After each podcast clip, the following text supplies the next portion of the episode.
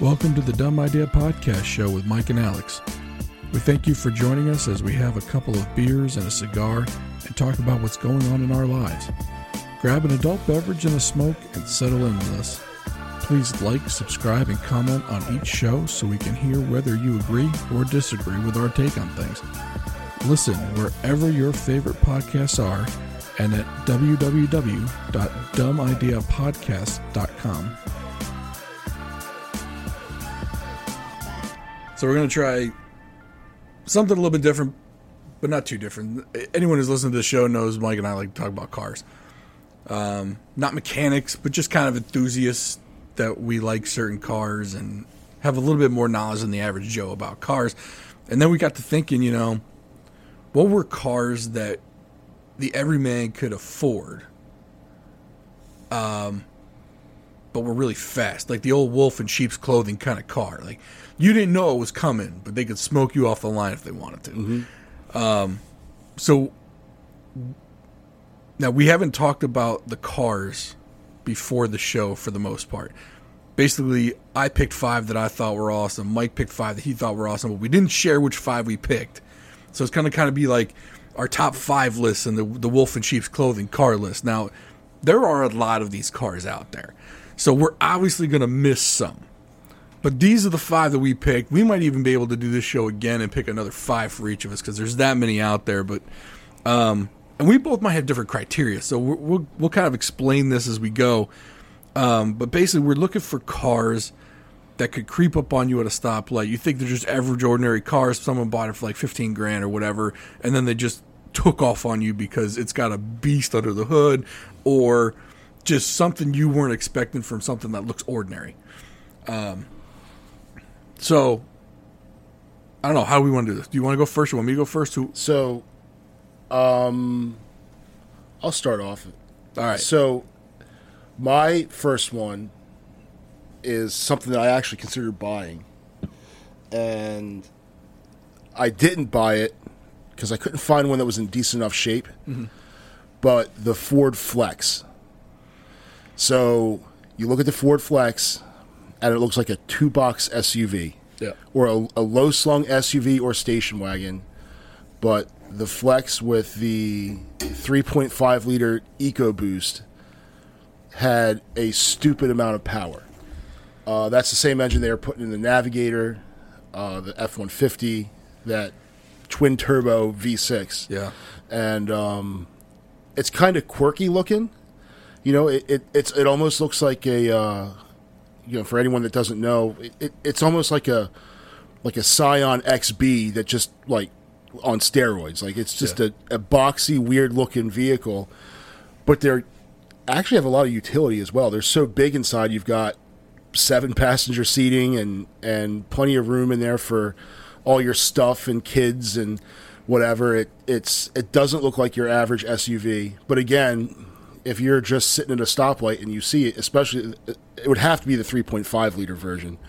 Um, like it's it's uh it's a lot quicker than it looks. Yeah. It's got the three five without any enhancement on it coming out the gate. But when they put the twin turbo on it, that thing would scoot. Mm-hmm. Because I think it would weigh about what forty seven hundred pounds, Yeah, it so was- it wasn't light. No, But the other thing is like, if you just look at this thing, it screams grocery getter. yeah, I mean, it's it, it's not even high enough to be an SUV. like it's literally a station wagon. Mm-hmm. Like it, it, it, it harkens back to the old Volvo R's. yeah. or no, the V. Sorry, Mm-hmm. the V, uh, the Volvo like V seventy, like those just big boxy station Yeah, wagons. these- so- something tells me that might be making a reappearance on this. They still, ma- well, yeah, they still, and they still make those. Like Yeah. Volvo did not ditch the wagon. It's Yeah. like one of the only car companies that's still making wagons. Yep. and, and I'm in the like so I got some wagons on my list too. Mm-hmm. Um, but no, that the other thing about the Flex is that it's very very practical. Oh yeah. Like it's three rows, and it's a genuine three rows that you can see. Yeah, it's it's not it's not crossover three rows, which is hey, we want to make it a th- third row, so let's cram a third row that only um, you know preschoolers can fit in without car seats. It's not legal, Right. But let's cram this in the Nissan Rogue. Like, Right. They're selling those with three rows, which it's normal sized humans are not fitting three abreast in that in that the the third row of any of those small vehicles. So But they're willing to. I mean, the flex though they can. Like I can Oh, fit yeah, the the flex. flex. The- Yeah. I mean, it, it's almost the length of an expedition. yeah, It's that. I, mean, I would say it's bigger than an explorer, Mm-hmm. but it, it's almost the size of an expedition as far as lengthwise. but it just it sits so low. Yeah. It almost looks like, um, and there are packages that people get, and they, I don't know, if, like back in the in the sixties and seventies, the Cal, SoCal surfer boys would get the station wagons and slam them down, and you know to carry their surfboards back and forth to to the beach in. So it it almost re- harkens back to that. I'm surprised Ford never did like a uh, like the Woody uh, version Oh, Woody! you? because it, it it is. I mean, it is designed and set up where they could slap like the wood panel on the Mm-hmm. side or the lower third, and that thing would be a great retro edition Woody. Yeah, maybe they were afraid of doing it with the. Uh, remind people too much of, of a Dodge Aries K with Sure, yeah. wood stickers on it. Yeah, I mean, the, I mean, the only other issue, I mean, I don't think it sells like hotcakes. I mean, because I think a lot of people have issues with the styling itself. Because it is, you're right. It's, it's two boxes on wheels. Um, I kind of like the styling though. yeah, I think it looks all right. I thought it was neat. I, I, yeah, and when I was going to get one, I thought this thing's going to stay. I'm not going to lose it in a parking lot. No. Now the Fusion I ended up buying, lose in the parking lot, and it's silver. Like it's it's it's lost in the parking lot. Yeah. but I'm not going to lose that thing in the parking lot. Um, so yeah, that's that's my uh, that was my lead off. So That's a good one because it's definitely attainable for the everyman too. I mean, right now you you can get one probably under fifty thousand miles. oh yeah, I mean, granted, car prices are jacked up right now, but easily affordable, probably around the 14, 15 range. Well, no, they, and th- that's what kind of drew me to it was my cap when I was buying that vehicle was twenty, Yeah. and it fit under there. It's just I wasn't finding them close enough, or with the miles I wanted, or with the the stuff I wanted in it. You know, or when I did find them, they were. I I didn't feel like spending that much money on it, so it was kind of. I, I just wasn't hitting the mark. kind of a the cousin of it was the Lincoln MKT, mm-hmm. which was like the faux hearse, because that back end of it was horrendously large. Yeah, Like, but I drove one, I sat in one. They sat very differently. For the MKT, for me, it sat a little bit higher, It's a little bit more like an SUV, mm-hmm. but it kind of went with Ford's motif of kind of making their cars on the inside feel narrow. Yeah, Like with the old with, with the last gen Explorer, it felt narrow inside.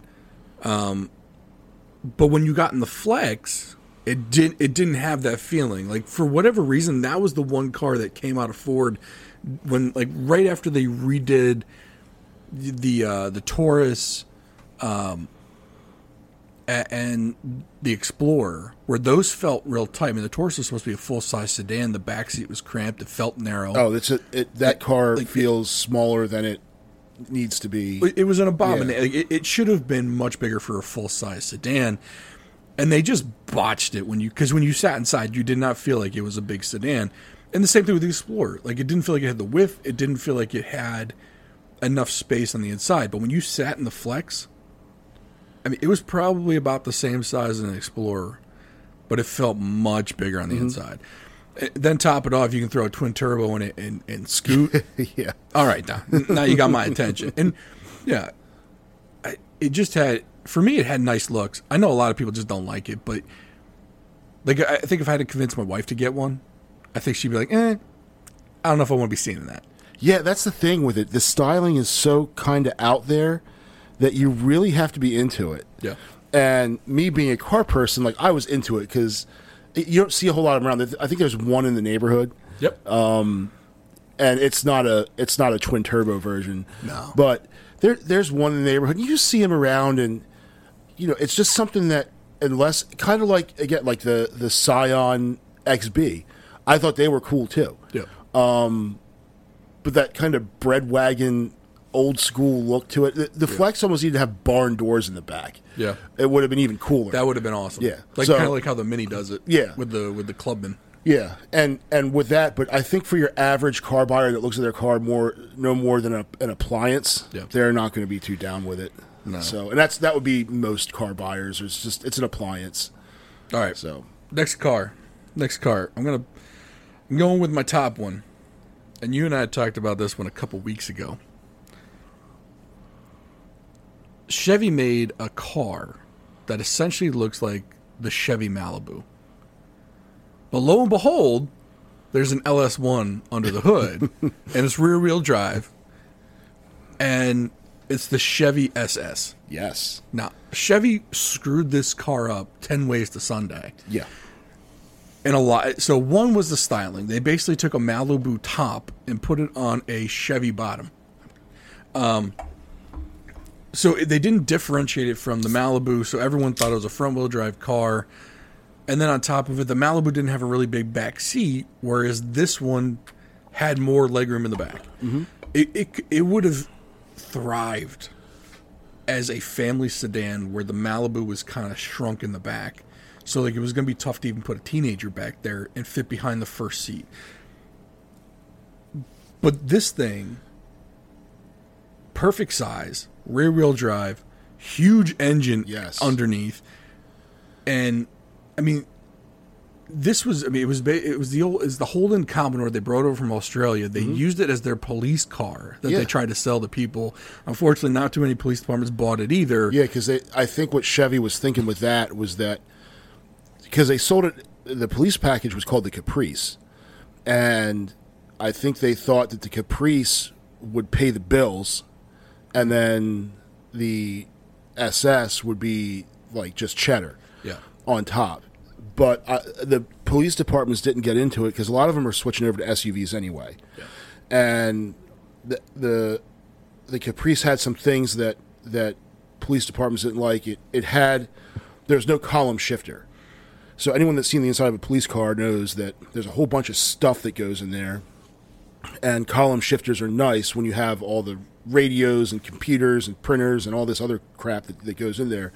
This still had a floor mounted shifter. Yeah. So you had that that was just a bad you know, not a good look.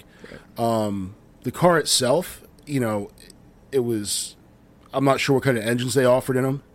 Uh, every now and then you'll see Maryland State Police. They have a couple of them Yeah. that are that are floating around, but none of them in their new paint scheme. So they're all older cars. They only, I think they only bought them for a year or two. Yeah. And then I think the SS because it wasn't getting traction there, and n- no one could really draw the comparison between the SS and the Caprice. They never really put two and two together. But it's it's a really cool car that Yeah. I would have like V8. You you read any car magazine, and what do they want? V8 rear wheel drive sedans, Yeah. and here was one, and nobody bought it. I think part of their issue was the naming of the car. They named it the SS. Now the SS is usually a badge for Yeah, for Chevy. package. Yep. Um. So they should have. I feel like they should have marketed it to the public as a Caprice. Mm-hmm. I mean, they- they had Caprices in the past. Yeah. I think the problem was they didn't want to make it big enough to compete with the Impala.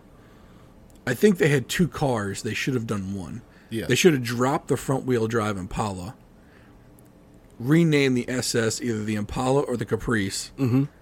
Had an SS badge version, which was essentially the police version Yeah. with the LT with the or with the LT engine and then whatever or LS engine in it, whatever they had mm-hmm. in it. They should have made it a package, not the car Yeah. Um, because it was the right size car for a full size sedan. Now they mm-hmm. could have bumped out the trunk a little bit to make it longer to fit it in that full size frame, but I think Chevy just missed. Not on the car. The car itself was good, Yeah. but Chevy missed the boat as far as the naming, the marketing, which was zero. Right. Yeah. Um, I think they probably had a winner on their hands, and they just everyone else botched it. yeah. because the interior was nice on it too. Um, they were kind of they they were kind of coming out of that. Um, they were still doing the waterfall grills, but they were coming away from that stupid looking generic stereo Yeah. that they put in everything. they were going to screens at that Yeah. point. So the interior, like it it was like the beginning of Chevy's new interiors, and they were they weren't bad. I mean, I'm not saying they're the highest quality, but they looked nice. Well, one of the one of the the criticism of, of uh, of all of General Motors has been their interiors. Yeah. Just plastic junk. Yeah. And you know, this they've done some good work to you know, and, and in that car especially, they really did a lot of good work to make it better. And then just yeah, like you said, they didn't market it. Nobody knew what it was. Um, had they done the thing where they called it the Impala, and you had the Impala as the police car, Yeah. or and then now there's the Impala SS, and everybody, ooh, that's the that's the same thing the cops get. Yeah. And just like in '96 with the Impala SS, Right. that was essentially just a civilianized version of the 9C1 police package in in the Caprice. Yeah. So, uh, yeah, they they missed it. It's a it's a shame because that was a cool car too. It was, I, and I mean GM. Yeah, they were struggling to get like a foothold in the car market, and I think, I mean, think about it this way: Ford's getting out of cars altogether. Mm-hmm. They're dropping the Taurus. They're dropping. I I I, I don't know if they just, they're keeping the Focus, but the Focus is their world car. Yeah, But I think the Fusion's going to be gone, and they're they're selling all SUVs. I think there was going to be a little bit of a void for the American sedan that GM could have capitalized on with some good vehicles. I mean, the new Malibu is nice, but they but so they essentially did what they should have done originally, which was make the back seat bigger. yeah, The back seats, I feel like it's kind of like with the Lexus IS. The back seats kill these things. They're four door sedans. You need to be able to put a human back there yeah. If I can't fit back there, I'm only five nine. Right. If my knees are banging up against the front seat, it's all it's off my list. Yeah, and right you know, away. yeah, and now granted, I don't sit in the back seat of my own cars generally, but when you start, start talking about car seats and things like that, if Mm-hmm. if a person can't sit back there, and then you put a car seat with a little kid in there, now he's kicking the back of your seat, and I'm six two, so every car I drive, the seat's all the way back, Yeah. and now I can't drive my car because if someone else is sitting back there, now I'm pushed forward too to make them fit. Right. So, yeah, they. I don't know what the, why they insisted upon keeping the front wheel drive sedan, because the Impala, the actual Impala, is now dead too. Right. Um, that was a nice car though. Yeah, and the thing is, you could get that for like nothing right now, or well, Well, last year. Well, if you want a nicer version, go get the Buick Lacrosse Mm-hmm. because that car, and for a while, that car has been big enough where like you and I, I we could sit in the back seat. It's Yeah. got plenty of room. In fact, the the Cadillac XTS was the Cadillac version of it. If you can find those, they're really comfortable Mm-hmm. to sit in. Now it doesn't fall in it's not a wolf in sheep's clothing, so it doesn't fall in this category Yeah, but just as as a generally nice car to drive, if you can find a Cadillac XT XTS, they made it for like three model years Mm-hmm. Yeah. before they switched to the new naming and everything. Mm-hmm. Um, just a nice car to drive, Yeah. very pleasant. Um, oh, definitely, yeah. all right, what's your next car? So, my next one, I'm not sure whether to split it up into two different ones or just talk about one and then. So, Ford used to have SVT, Right, Special Vehicle Team. And everyone's heard of the SVT Lightning, the F 150, um, which in and of itself, I mean, is. And I'm not talking about the Raptor of today. I'm talking about the old F 150 Lightning right, two wheel drive pickup, super fast. Uh, but there were two cars that it's they're hard to find right now, or they've always been hard to find because they're SVT cars. But again, they kind of meet the criteria of if you pull up next to one, you're really not going to know that it's that it's packing, you know, that it's packing heat.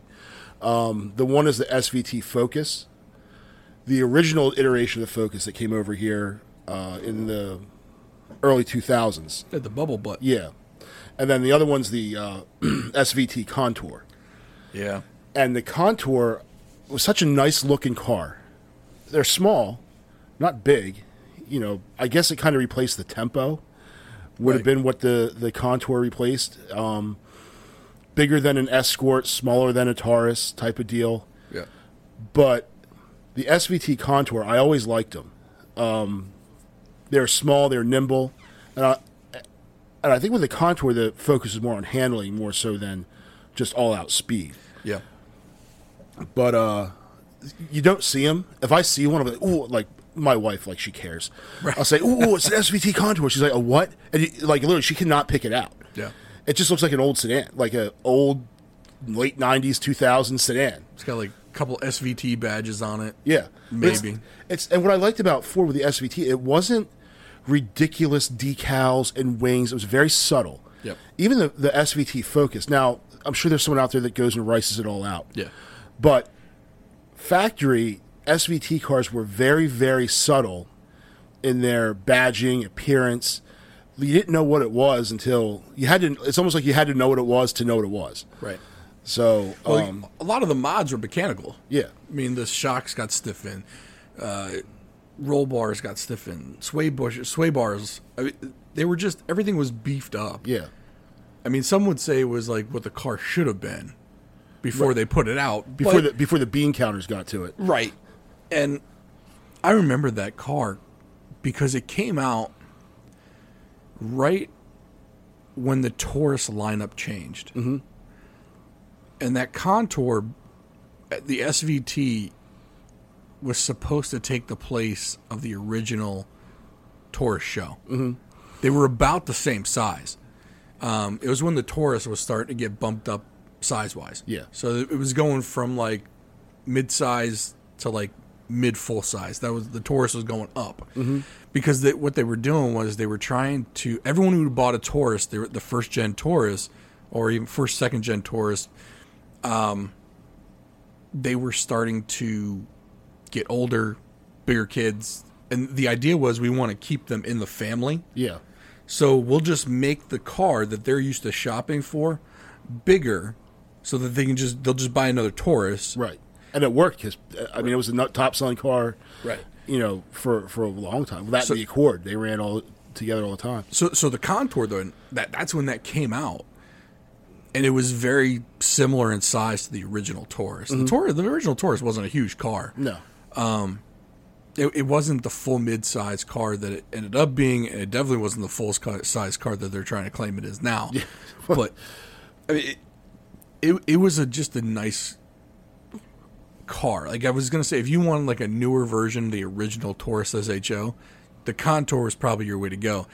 I think the other problem was though, like the the when they did the Taurus, it was a nice interior kind of for the mm-hmm. most part, and I think they kind of cheaped out on the Contour's interior. yeah, And to be honest with you, I, I would probably say the reliability is not there because you don't see any of them anymore. yeah. You, I mean, you might see one on cars and bids. Yeah.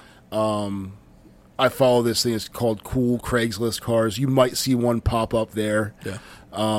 But yeah, you don't. It's it's not something you spot in the wild all that much. Yeah. Um, I just don't think many people bought them either. No, and again, it was SVT car, so it was a it was a limited run vehicle. Yeah. You know, so it's not like they were. I mean, you had to be an SVT dealer to even sell them. yeah. And I think the way for I forget, it was volume. You had to bleed with a certain amount of volume, Right. And then they spaced them out through their through their, their regions or districts, so there were only so many. Um, I mean, there was a Ford dealership when I was in college that was an SVT dealer, and you can go get. So me and my buddy would drive up there and, you know, uh, drool over the F one fifty Lightnings and the.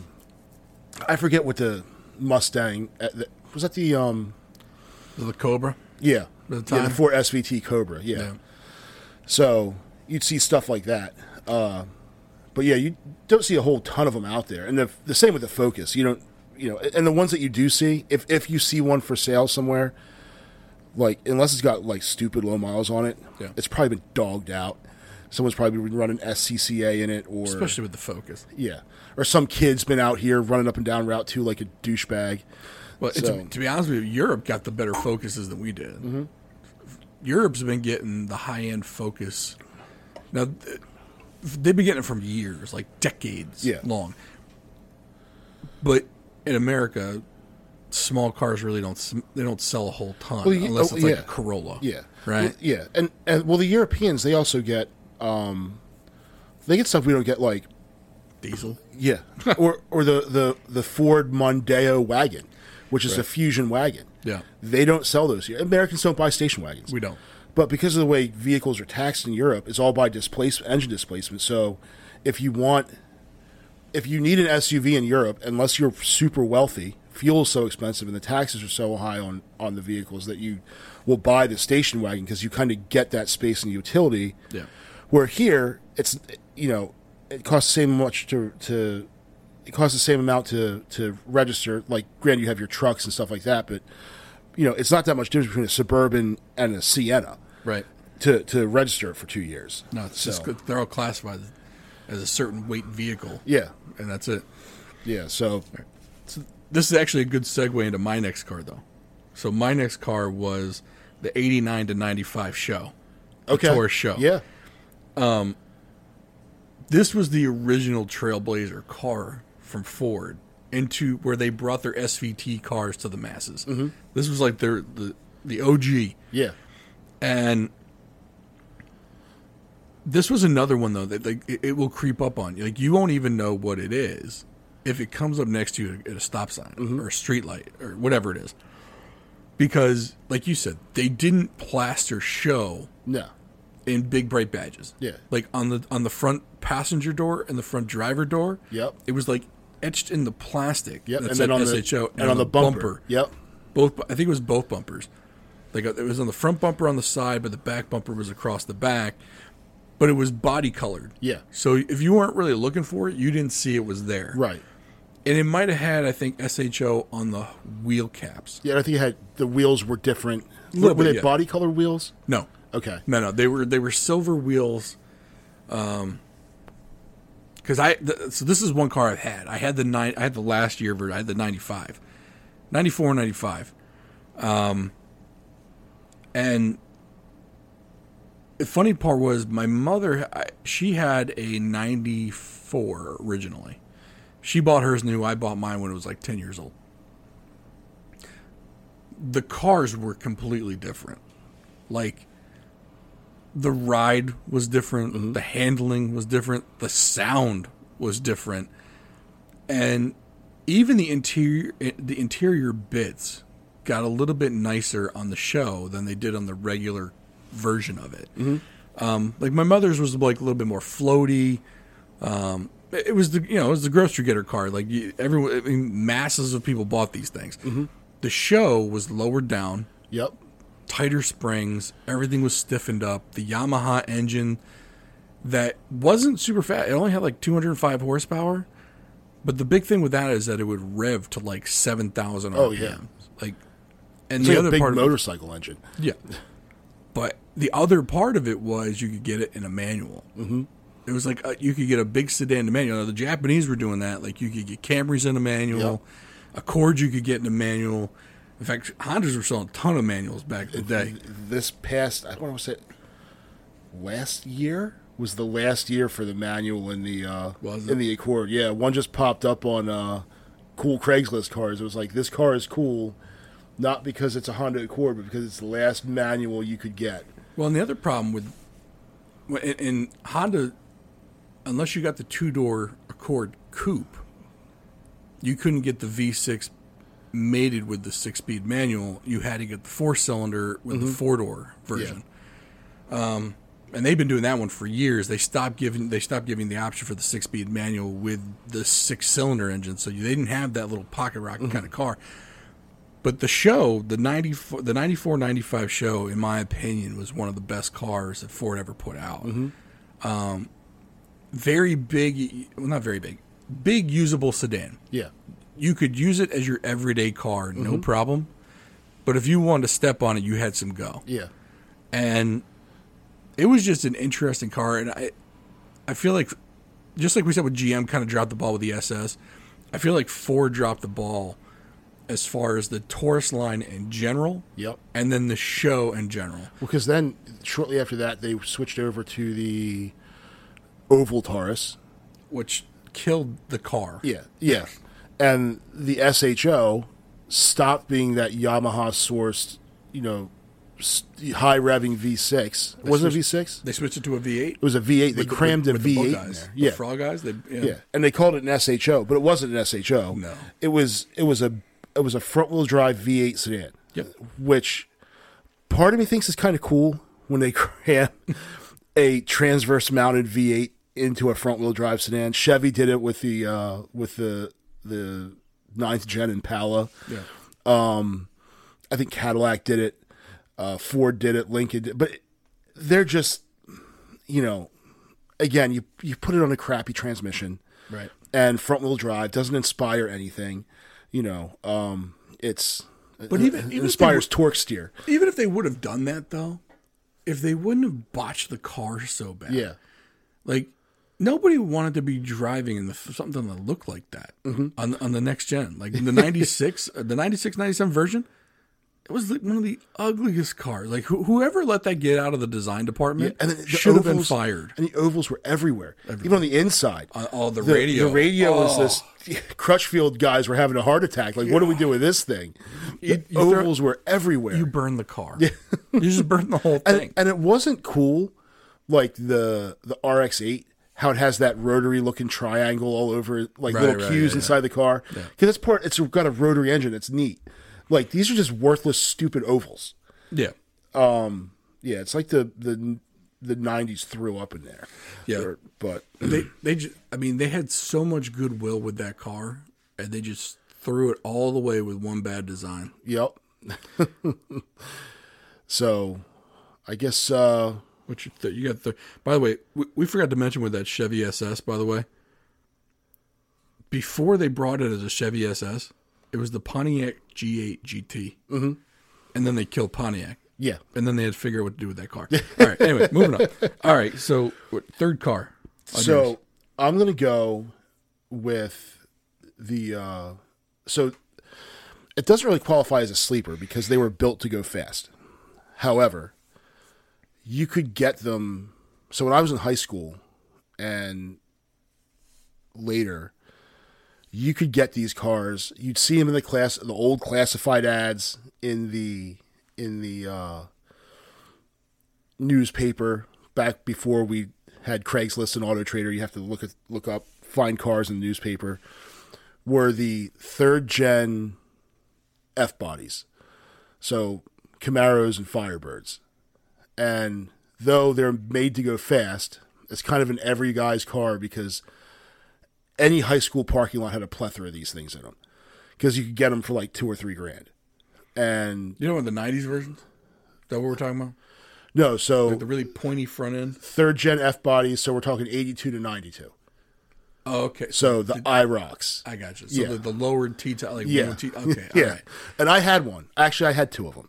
Um, I had an IROC Z28, and I had, uh, it was called a Sport Coupe. Mm-hmm. Um, the interiors were junk. Um, they ran well. the 305 was a dog of a motor, but when you found that IROC Z28 for two grand, Yeah. and you could scream in it, um, definitely one of those cars that, you know, the old Italian retard out cruising.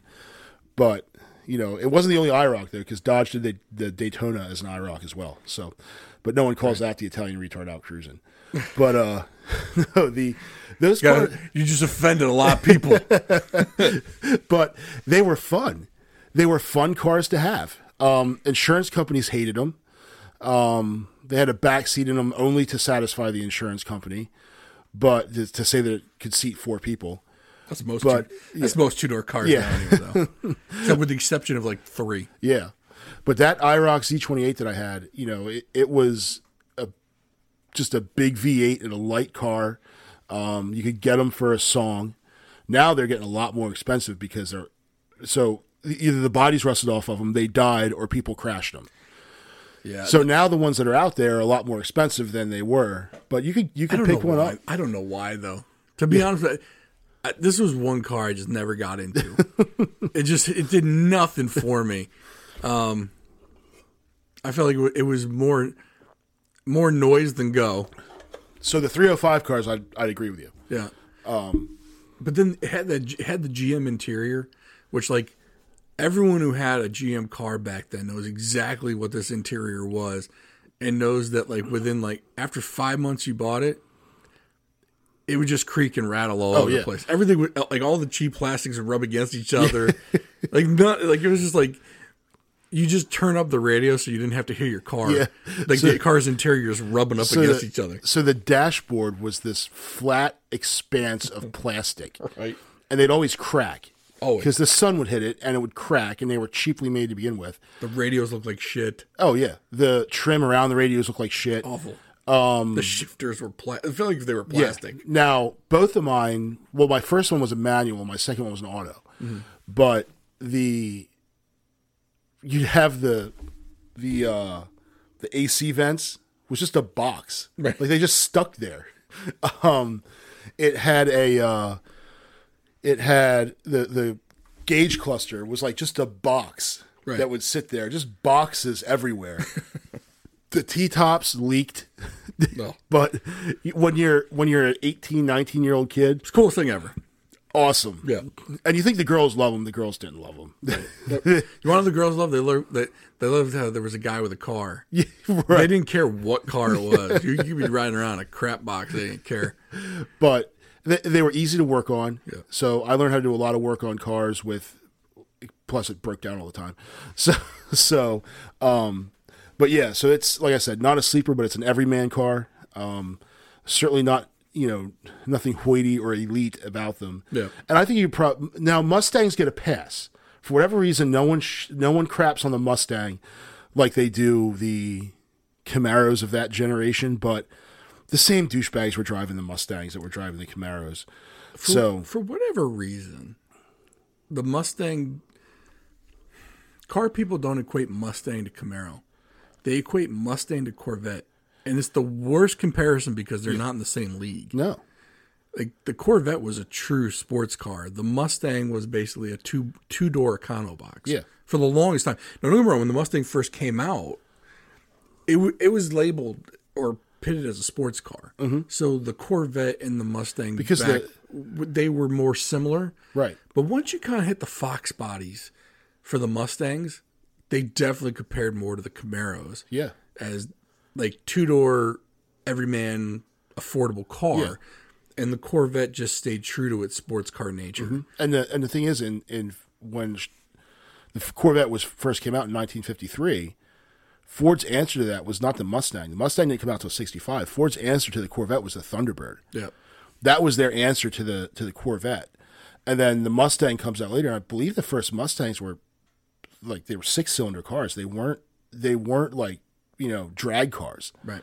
Um, but then they found they could put big. They came out with the Boss 302s and and all this stuff that you could do to them easily. You know, modify them easily. Then Chevrolet answered the Mustang with the Camaro. Right. So, but people think that the Mustang and and and you're right. The Mustang and Corvette are not competitors. Now today they might be because you know I don't know what Ford. It really isn't making anything to go right up against the Corvette and the Mustang.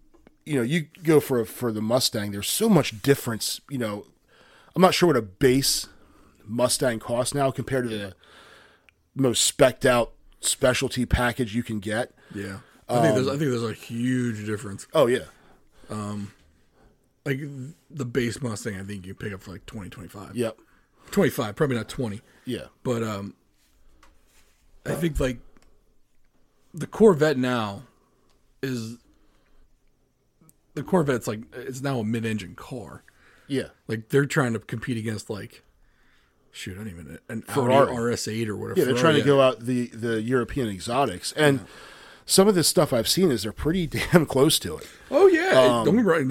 It's just not what the Corvette always was. To me. Yeah, That- I feel like they they've definitely they've definitely punched out of the weight class. yeah, So like the Corvette for me was always the sports car that was um, accessible to the everyman a little bit. Well, and the thing is, yeah, They're like, getting rid of that. right. Like when I was a kid, I had a Camaro, an old Camaro, and my dad, just a government employee, could have had a could have driven a Corvette. Now that wasn't my dad at all.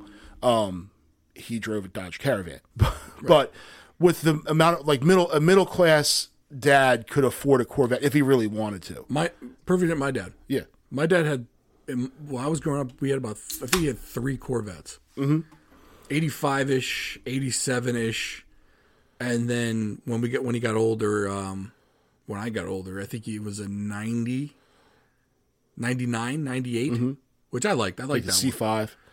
one. Around kind of. I mean, Okay. it was it was a very f- flattish looking Corvette at that time. He had, he had the he had the convertible, but again, not a not a rich guy, Yeah. but I think he picked up the 99 for about 20 grand used.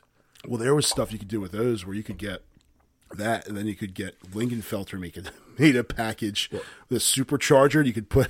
Well, he it put- came with a new hood, and you bolt on this supercharger, and um, so there was stuff you could do to him too if you wanted to. He put on the quad tips, made it loud as hell. Yeah, I mean, it is what that was his car. That that was his get around car because they, they live down south in, in the in Florida. You could put top down. Mm-hmm. They could drive around town with it. I mean, they had other cars to go distances, but that was their fun car. Yeah. But that was something. It, it was a car that the everyman could have, and now that's gone. no, Like, it's not. Quite, it's not unobtainium. It's not Saleen S seven stuff, but Isn't the new one like eight, starts at 80, 90 it's still. grand? Oh yeah, That that's a to me that's unobtainium. It's oh, yeah, it's unobtainium to me, but Right. you know, um, but but if you think like you can get a, I mean, eighty grand would not be out of the question for a you know Silverado High Country, That's true too. you know. Yeah, I, I, I guess my my mind's still back on old car prices, but um, but the next so the next car I got on my list, and we're I don't know if people are gonna agree that these are sleepers, but I think they are. They're essentially minivans that just goes really really fast, Okay, and it's the, like the 2007 Mercedes Benz R30 R63. And I'm going to lump the E63 wagon in there okay, because the the E63 wagon and the R63, uh, which was just the which was just the AMG version of the R class. Mm-hmm. Even if you got just the regular versions of those, they still could scoot on you. But the funniest part of this was was the R class, the underpinnings of the R class were the same as the Chrysler Pacifica back then, because that was back when the Mercedes Daimler uh, the Mercedes and the Daimler Chrysler and the uh, the Chrysler tie up was happening, right? yeah, And so uh, Mercedes needed like a, a minivan type car, but they didn't have, they had never made a minivan. They were just getting into SUVs. They were doing all right with them. They had the GL and whatnot, but they didn't have one that was lower to the ground. yeah. And Chrysler didn't have, I think the minivan was gone at this point. So for th- them. they were the Pacifica was supposed to replace the Caravan, right? Or that Caravan. siblings, the town and country. Mm-hmm. Sure. Caravan Town and Country was supposed to be replaced with the Pacifica, mm-hmm. and then it didn't happen because it the Pacifica really wasn't a very good minivan. So, Right. um, and they kept making the minivan. Like Chrysler's the only one that's continuously made their minivan from. Well, Toyota and Honda have as well, Right. Um, but yeah, because GM's completely out of the game. Yep. Uh, Ford doesn't make one anymore either. Um, so yeah, it's the only thing that's really, you know, and that was going to replace it. and It didn't because it didn't meet the needs of your minivan buyer. Because then the Pacific was kind of marketed as like a crossover SUV, Right. which it really wasn't. it was Yeah. kind of a minivan with four regular doors, Yeah. Yeah. and the R class had four regular doors as well. They were, I mean, other than some body cladding, they were, the underpinnings were clones for the most part. A lot of it was uh, Daimler Benz parts. Mm-hmm. Um, but with the, the with the R63 in general, it was essentially the R350 or the Pacifica, but had a 500 horsepower engine and went 0 to 60 in 4.7 seconds. Like this thing went. Oh yeah, And and to be honest, if you ever see one on the road, it really other than the R63 and the AMG badge on the back, you're not going to notice it. you will not know it's not an R R350. yeah, and you're probably not even going to immediately pick it out as a Mercedes Benz either. Yeah, because it doesn't look like any other Mercedes Benz No. that they've ever made. No, it's the weirdest thing that for a couple years they made this thing, and then they put in, they they did an AMG package, which is really cool. It's almost like they're thinking, hmm, let's put something in the time capsule that's really going to throw them off. That's going to throw them for a loop. Um, but yeah, they did the same thing. Like they had the Crossfire, which shared a lot of parts with what was it, the CLA, Yeah. one of those. Um, you know, but the interior, the Crossfire interior was the Crossfire is just a goofy looking car. People who drive them now though, they love them. Yeah, They're that- also a bargain. Yeah. Now they're not what they they didn't cost what they did back then. Yeah, it had that little wing that would stick up. like, is that a Audi TT? No, it looks. Too, it looks too dumb to be even that. Right. um, but no, that was like I like the uh, like where it might not be a complete sleeper, but definitely it could creep up on you if you don't notice it. That's the the model coming at you. Now the mm-hmm. R the R three fifty was just pedestrian. The Pacifica was pedestrian. Yeah. but that R sixty three was crazy. Now the Yeah. six point three was a garbage engine, mm-hmm. and anyone who's ever watched YouTube knows that there's like a ton of videos on the on the Mercedes E sixty three wagon mm-hmm.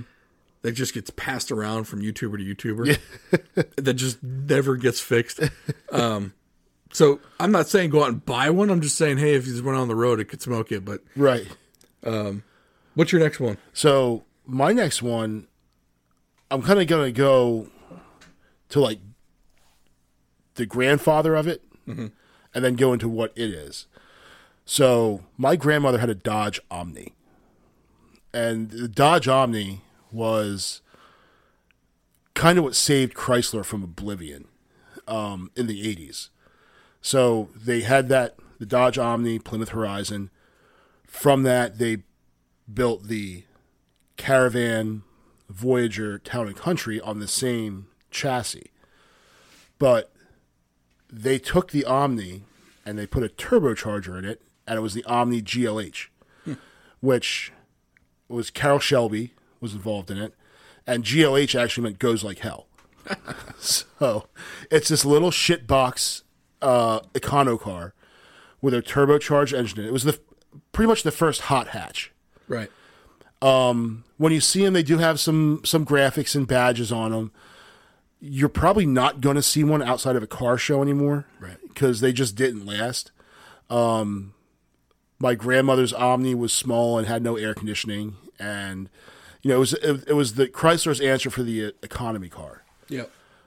But then what ended up going down several generations later, they came out with the Dodge Neon, which replaced well, between the Omni and the Neon was the remember the Shadow? Yep. Dodge Shadow, like that was a weird that was a weird car. Um so then you go from that. Uh, I think the rental car fleets of every airport in the United States was full of those things. Right. But then you get to the neon, which people think neon and like, oh, that's the quintessential teenage girl car. Sure.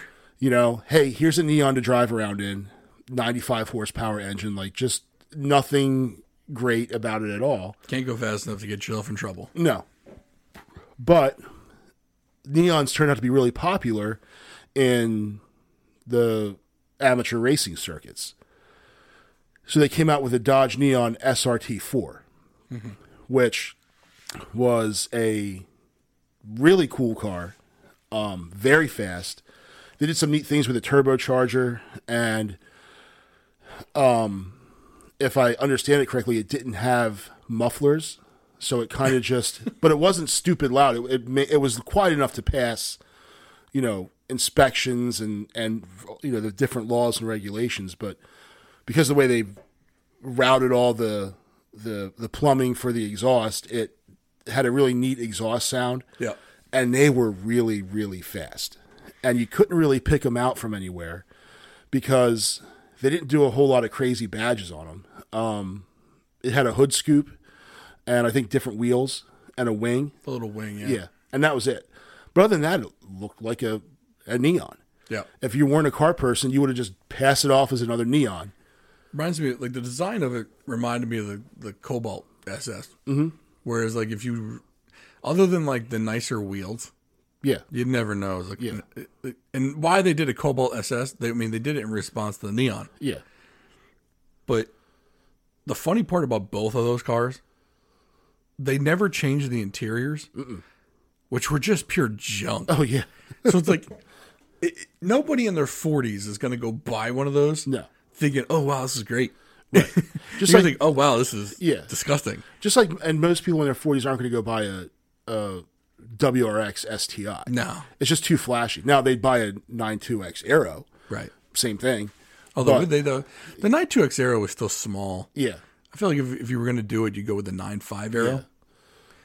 But that's that's another car that was kind of a sleeper back in the day because you didn't know. yeah. Um, now with the with the neons, they did offer a lightweight package which came with carbon fi- fiber body panels from the factory. Um, they also came out with one that had one seat, five point harness, roll cage, because they were so popular with racing. That's what's going to happen anyway. Right. And the neon actually was a really, you know, when you do some mods to it, even in its base form, the neon was was uh, you'd see them a lot on SCCA. In fact, there was a neon class, um, in what is that Rallycross? Yeah. like an, an actual neon class. So you know, with all the different mods from stock all the way up to whatever super mod that that people would do, and that was essentially just that version of the car that you could buy from Chrysler already ready to go Yeah. like a track ready car. So, um, but it was short lived. Their neon's now dead, Yeah. As is the Dart. that's that's dead too. Right. so the next car I've got, this is going to be the controversial one, whe- whether people even think it should be on this list because it's pure stock. Mm-hmm. I'm not. There's not, and there's nothing special about it. And it was the, uh, the like the 2006 to 2010 Infiniti M45 Okay, I'm liking it. or I would even lump in the M35 because in the 08 to 10 version, mm-hmm. I think there was only 30 horsepower difference between mm-hmm. the two. The the thing that got me with the M45 was one, I mean, over 300 horsepower in a regular sedan. You could get it with all wheel drive. It was really nice to sit in. Like for me, I'm a sucker for bells and whistles. And in 08 when they got the color gauges like the blue gauges instead of the crap orange that nissan was putting in everything for the maxima to the altima Yeah. it was like black and orange. It was just so monochrome. It looked ugly. But then in 08 they put in like the blue hue and the and like the color gauges and everything got a little bit more colorful. Um drove like a beast. The m40 but the, the m45 had more torque. Um so it, it just had more get up and go to it. Yeah, you could get it with the bigger wheels. You could get it with the sound system in the headrest, or it wasn't the it was in like the shoulder port of the Yeah. of the seat. that Just- car, that car was a pure luxury sedan. Yeah, Like it, it was. I mean, it was powerful and, and quick, but it wasn't. I never consider that a sports sedan. right. and every manufacturer, and no one can see the air quotes. Sport, uh, Uh, like again, everyone's this is our three series competitor. No, that was a luxury sedan. Now the thing is, like luxury sedans, sedans are supposed to be powerful and fast. right. Um, Rolls Royce, they are powerful and fast. They always have been. But the M45, M35, like they were just big, heavy, comfortable, kill miles in them yeah, sedans. but they were, but that version, those years, you could just you step on the gas and it went. Mm-hmm. It was really nice. Like, It was easy, like you said, easy to crush miles in. Yep. with a little bit of fun. Mm-hmm. And the other reason why I put it on this list, and this this had a, a big part of it. So it's like you can get that car now with about hundred thousand miles on it. Now, granted, it's a ten year old car, eleven year old car. You can get it with about hundred thousand miles, 12, 15 grand. Mm-hmm. That's a lot of car for. Oh, yeah. But I mean, look, and in normal car times, normal car prices under ten Yeah. not this COVID prices are Crazy. But, but back before, I mean, shoot, see it around 10, 11,000, maybe even eight or nine, yeah. and still in great shape. Um, it also had that that flat, uh, the the matte wood look. So it wasn't the glossy wood dash. It was the uh, like a matte wood finish Yep. Which was just different than what everyone else is doing. Now, I, other people, I, I can I can hear people right now listening. They're probably, yeah, but you know, Audi's got the S8, you know, BMW's got the M5, mm-hmm. or but yeah, but those are specialty sports cars. These Yeah. this is not a sports car. It was never meant to be one, Right. but it so it will roll up on you. Just I mean, look, I guess an S8 would roll up on you too, and you really wouldn't know. But you were paying like a hundred, hundred something grand for an S8. Yeah. This thing was like forty-five to fifty grand brand new. Oh yeah. And uh, the interiors of them were cool because they had that. So I I went to the auto show one year and I there was one there, and the way the the nav and system and everything was an infotainment was set up, Yeah. it was almost like it had a, a like a, a ledge with a whole bunch of buttons on top, Yep. and then another level down, and it- but it still had the analog clock like Infinitis were putting in all their cars. Yep. I was, I was I liked the previous generation of that car too, Yeah. which was just you don't see them a whole lot. Mm-hmm. It just looks really. It's, it has to be black. You gotta you gotta black the windows out. Mm-hmm. It needs to be like windshield to tint all of it. Yeah. It looks like something that like that a mobster in Grand Theft Auto would be driving around in. Right. But they were that one and and the one you're speaking of. Yeah, they were just big, comfortable, nice cars. And It, it kind of has the cash cachet for me of like, like the early or the the 2000 like 2003 or 2000 to 2004 RL Acura RL yeah, 300 horsepower engine, but super comfortable to drive. Um, but could just scoot. Yep. It could go. It wasn't anything special, but it's affordable as hell. Mm-hmm.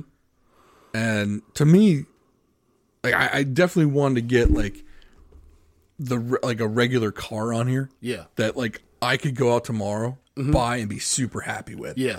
Like I'm not gonna go buy a Mercedes R63. I don't want the headache of a bill, right? yeah. Who wants to own an out of warranty Mercedes? Correct. but if I go get that Infiniti, now this was before Infiniti and Nissan put CVTs and everything. Yeah. This was back when Infinitis were reliable. You could sit. In, it, it, that's why I put it on here. Mm-hmm. People could listen to this, go out tomorrow, look for them, and like, I'm gonna go get one. I can afford that. Yep. And it's still in good shape, and I love to drive it. that's my kind of car. It still looks good. To me, it do- I, I like that body style. Yeah, I mean, it was like before all the the swoopy lines and everything Yeah. started coming about. I'm like, man, I, I don't, I don't dig all the swoops and no, loops I, and and you know, there's a thing about the way cars were designed in the say early 2000s, 90s, and before. Like they had windows. Mm-hmm. It didn't feel like you were sitting in this.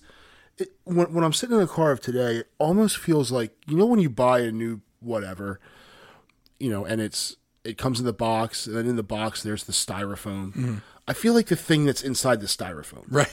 like you're just in this. You can't see outside of them. There's info. There's screens everywhere. That the there's no glass. The glass area is really really reduced. yeah. Um, and the nannies on them. Yeah, God, and I- just you know you sit inside of like even a smaller sports car like an Integra. yeah, You sit in Integra and like wow this has you can see you can see stuff Right. you know right, um because the the the window sill doesn't come up to your shoulder yeah, you know, which is kind of like every new car that ways, but like the windows still seriously come up to your shoulders. It's like, and I'm tall. Yeah. You know, if you're short, like my wife probably was like she's sticking her head out the turn of a tank. right, right. You know? Was it? Um, people say that they feel like sitting there. They feel like they're sitting in a coffin. Yeah. basically. Yeah, it's nuts. And now I think some of it they're trying to mimic that that feel of like, you know, sitting in the cockpit. Yeah. And the Europeans did that, you know, the sport like where you sitting low in the seat, you've got all this gauges and stuff around you, and that's great, but you know, I've never flown an F sixteen, but I don't imagine they're that comfortable. Right. So why do I have to make my car feel like an like an F sixteen? Yeah. Um, I know the exterior looks better with it like that, but the interior feels awful. Yeah. And I agree. I mean, and I think that's why some of the cars actually feel more narrow now than they did before, anyway. Yeah. Because you don't have that extra space that the window afforded you from like the ledge of the window where your shoulder could kind of creep over into. Yeah. You know what I mean? But You also didn't have all the safety stuff that that stuff. well, sure, yeah, but hey, you know what? Throw caution to the wind. yeah, Now, my next one, I think I pretty much stayed entirely domestic, and this one is domestic too. But I love these cars. Um, I always liked them. The Pontiac Grand Prix GTP, supercharged. So it was a supercharged Grand Prix. What year? What years are these? So I'm going back to, let's say, 95, 96, before they got all swoopy looking. Um, So I'm going to agree with you, except for one thing. Mm-hmm. What year did they get rid of like the bubble pattern on the door?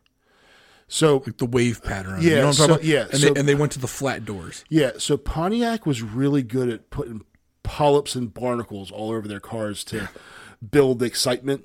Right, all right. and these cars so this is when pontiac used to run uh, in nascar mm-hmm. and that's kind of where when i was a kid seeing them like richard petty drove one right. and like okay you know number 43 the king um but they were just like now I mean, they're hard to find now Well, yeah. but they're like back then you could get them for you know for a, a decent you know short change like they weren't that expensive Yeah. Um, but again it's gm so the interiors were junk so Right. the pontiac for whatever reason these were the cars they, they first put the heads up displays in yep. Um, i think they did it with the bonneville ssei too was a I was going to ask you about that. yeah So the Bonneville, so they had the SSE, which was the top trim, but then they had the SSEI, which was the supercharged Mm-hmm. Yeah. engine. yeah That thing would yep burn Yeah. some rubber.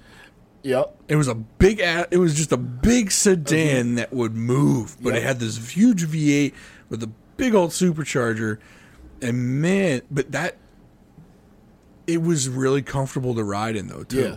Even the but, but even the Grand Prix, mm-hmm. same deal. Could get up and go. Was only a little bit smaller than the Bonneville, mm-hmm. but was a comfortable car Yeah. to drive. I was a GM. Kind of did a good job as far as a soft, cushy ride back in the day, but also comfortable seats. Yep. Yeah, the seats were were soft and They were and nice, yeah, cushiony, man. And again, with that other, you know, I forget what the the GM whether it was W bodies or whatever it was, but the Oldsmobile Cutlass Supreme, yeah, not the Cutlass Calais, Mm-hmm. but the the Cutlass Supreme. Um, they supercharged that as well, and with the Oldsmobile, you also had the convertible option, yeah, which I don't remember that, but the the convertible top, but it still had the roll bar right. that was that Yeah, was yeah, over yeah. top of it. Looks stupid. It looks so dumb. Just let that go, guys. Let that go. But the the Pontiac, these ones had the the tail lights that were like um, not honeycomb, but it looked like a, a checkerboard almost. Yeah, yeah, yeah, yeah. I remember that. Yeah, the the steering wheel looked like a keyboard because there are so many buttons to control all the super functions on it. I remember that car looking cool though, because it was it sat down on its haunches. Mm-hmm. Like it, it was, and when it had the the body, uh, the ground effects kit on it, it didn't look outlandish. Yeah, It looked like it was a really good looking car. yeah, like they kept those lines from front to back. Mm-hmm. Um, they didn't bring the back end of it up real high, so it did. It didn't have like the downward arrow kind of look. Like it had that nice flat line to it. yeah, Um, Sat really low. Nice size wheel. Like this is before big wheels were a thing. They Yeah. probably. I think they put like 17s on it. I remember when eight, 18s. if a car had 18s, you're like, whoa, Those were big rims back then. But man, I, I, I remember looking. and Maybe I was thinking probably a little bit later in the Grand Prix era. Mm-hmm.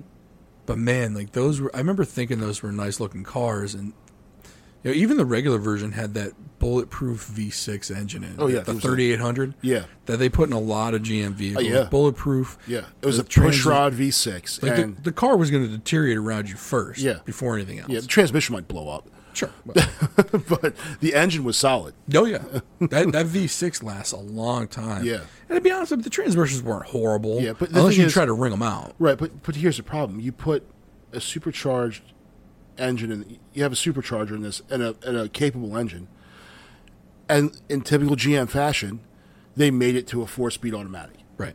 rather than giving it a decent transmission. Yep. To give this car a shot, they used a ju- a, Yeah. a, a boring transmission. What in the fourth gear was overdrive. Yeah, It wasn't. It was like first three gears were drive, and then you had an overdrive Yeah. for highway miles. Yeah. It was like, oh, it's like when on. they when they came out with the Chevy SSR, Mm-hmm. it four speed automatic. Like it was the same. Was it the four TLE? I forget the name, but it was like the same transmission they put in everything that wasn't a truck. Got this transmission, Right. and it did the cars no justice. They had great engines. Mm-hmm. Some of them now the SSR looks stupid. Yeah. it does. yes. It, yes, it does. People are. You could. They're becoming collectible though. People Yeah, I actually think it's 'cause- buying them. Well, it's I think it's like the Aztek. Oh, don't no, come on. So- don't tell me people are buying that garbage. Pe- ever since Breaking Bad, people are all about it. That could my buddy had one from college. They were ahead of their time. I'm gonna. I'll give it that. They're, then you know what? They're still ahead of its time. Yeah. because it still hasn't come into fashion yet. But the but the Buick Rendezvous was decent. They no one no one shits on them. That's an that was an ugly one too. Don't get me wrong. It's all right, Yeah. But Tiger Woods drove one. yeah, I'm sure he did. I'm sure. Yeah, right. He he sat in one for the commercial. I don't think he actually drove one. He pulled up to like the tour event in one, It's like Shaq drove a Buick too when he did the commercial. and then they drove him a quarter mile down the road, and they got into their Maybach. Uh, uh, I thought the, the Buick commercials where Shaq were hysterical because when you saw him in it, I think they had to like. I don't think the front seat actually goes back that far. I think they had to create a front seat for him, and and and nail it in because when he was sitting in there in the commercial, like his head, his shoulders, his head, his back were all behind the B pillar. Yeah. Or just put him in the back seat. Yeah, th- Have I- him drive the car from I the back swear seat. to God, if they put him in the back seat, I wouldn't be surprised for that commercial. Some magic trick was going on there, and then, but the other part was like, I know Shaq's not driving a Buick Yeah. of any kind. No. Maybe an Escalade, Yeah. maybe a Suburban, sure, but he's not driving that Buick Lacrosse. I know that for a fact. no, no one's gonna be out. No one's gonna be out in like L.A. where he was at the time. Like, oh, there's Shaq in his Buick. Right. No. The valet is running out like, where's Shaq's car? It must be the Buick. Yeah. Shaq gave that to his kid until his kid got too tall for it, and he gave it to like someone else. Right. Right. But Yeah. so the last car I got now, I can go one of two ways. I can go. We could stay with GM, Uh huh. Or we can go with VW. I'll let you pick. This is the last car we're gonna do. V- We haven't visited Europe. Well, we, did with the the Mercedes. Um, you know what we just talked about GM. Let's let's hear your GM. My GM. All right. 2014. So I'm still a little bit newer. Okay. The CTSV wagon. Ooh. The Okay. wa- the wagon version. See, the regular CTSV for me wasn't didn't really do much for me. yeah. The wagon, though, this is when when they brought back the CTS wagon. I was excited. Now I'm I'm one of those wagon fans. I don't own a wagon, but I'm a fan of the wagons. Yeah. And Cadillac brought back the wagon, mm-hmm. and then they made a V model, mm-hmm. and you could get it with a six-speed manual, and it had the LS, or was it the it was the Corvette engine that they dropped in it, and it had, if I remember right, this thing had 556 horsepower in a wagon. It had maybe five badges on the out on the outside that said V. Mm-hmm. Two, I think there were most. I think there were two on the side. Yeah. and maybe one on the back. Mm-hmm. That's it. Yeah. May, it, maybe the wheels gave it away. Mm-hmm. But other than that, it looked like a, it just looked like a CTS wagon. Yeah. And then, but with that engine under the hood, it was going to smoke pretty much everything else on the road at the time. Oh yeah. It was. It's crazy fast. Yeah. Now was that all wheel drive or was it just I think rear you, wheel? I, I think it was rear wheel only Okay. for the V's. Yeah. The CTS you get with all wheel because Yeah. it had the it had the CTS and it has like the number 4 Like GM did that with like the SRX four, Mm-hmm. Yeah. CTS four. Yeah. the four meant four wheel drive. So if it just had CTS or SRX on the back, it was Yeah. just the two wheel drive model. See, I like. Maybe they had no wheel drive model of the V. Oh, I don't know. I'm not sure. I just wish GM had kept the names. Yeah, this, but- I, I I feel like as soon as I figured out what the names were, they changed them again on me. Yeah. So like when they they had it was uh, Seville and Deville, Yep. and There's Fleetwood. what? But that's before the. Yeah. I mean, the Seville and Deville I'm thinking about are like the ones with that got the the North Star engines. Yeah. and he had the the Seville- Eldorado. and the Eldorado. But that was a two. That was a two door one. Yeah. But the the Seville, then then the Seville became the SLS and the STS, which are just different trims and a little bit stiffer springs on the on the L or the T version. Yeah. Then you had the De, the Deville turned into the DHS or the DTS. See, it sounds like federal agencies. You've Yeah, already, you've already lost mu- me. it's too much. so that's when it started to get confusing for me. And then so then they went to CTS. Uh, X, XTS didn't come out later. I think CTS was like one of the only ones. See, every Cadillac to me right now is a CTS, and if it's fast, it's a V. Right. and, and to be honest, like even right now, I couldn't tell you what the size difference is between No. any of these Cadillacs. Like Cadillac needs to change this garbage. I know the Escalade. Well, that's it. That's the only one they kept the name for Yeah. because they knew they would lose brand recognition. Right. The rest of this stuff they have, I mean, like an XT5, I don't know what the heck that is. No, Apparently, it it's sounds like something. Out of, it sounds like something out of a Star Wars movie. yeah.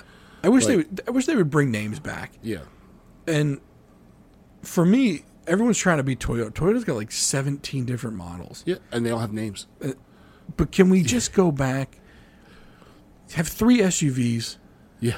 And three sedans, Mm-hmm. compact, midsize, full size. Well, hey, Chrys- Dodge is there. They've got three models: Right. Di- yeah.